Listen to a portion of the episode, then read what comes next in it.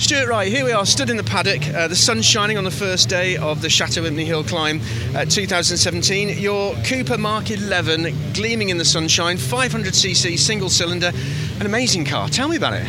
Well, I acquired the car about two years ago. I've been involved with racing 500s for over 20 years. Uh, my dad's been racing them since before I was born, so I've grown up with it. But I acquired this car two years ago, and since then I've fully rebuilt it uh, and taken part in mainly circuit races throughout the UK and Europe. And then this is the third time I've done the Chateau Hill climb. Now, 500 cc's, a lot of people might think, well, that's not going to go very quick, but this thing pedals along, doesn't it? They pedal along. I mean, there's only about 50 brake horsepower out of one of these engines on a good day, but the car only weighs 250 kilos. So, in terms of power to weight, which is the big thing, you're getting on for 200 brake horsepower per tonne, which is getting into the realms of something reasonably quick. Now, last year was the uh, Jap Trophy winner, uh, which you must be very, uh, very pleased with, and you must be quite confident of a class win here at uh, Chateau Impney. A class win might be a bit optimistic, but I'd like to have a, the first year, which was my first ever hill climb, I finished second, and I'd like to get somewhere close to that this year. So, um, rear engine, uh, a very slim chassis, good uh, open wheels. What's the handling like on this? You've got 1950s technology, you've got leaf spring suspension. They don't handle fantastically, but they're great fun and put a smile on our face. Absolutely. Uh, and I see you've got a camera on the top to, uh, to record the event for posterity.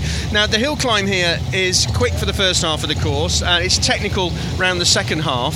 Um, give me the sense of, uh, of what you get from a driver's perspective as you come up to the sort of first, second corner just in front of the, the house and the, the big chateau well, opens up in front of you. The, the, corner in front of the house is deceptively quick. Uh, for the first year, I was taking in second gear, and I decided last year that wasn't the way. It's still a third gear corner out of four gears, so yeah, it's pretty quick, and then it opens out as you say up to the roundabout, and then we get into the twisty bits, which was where these are good fun.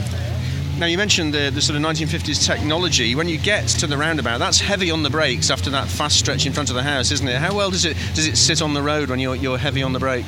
They, the braking's remarkably good. You've only got on, on this particular car, you've got two drum brakes on the front and a single disc brake in the middle at the back because it's a solid axle. So you've only got three brakes in essence, but no, it brakes pretty well. It's uh, good enough.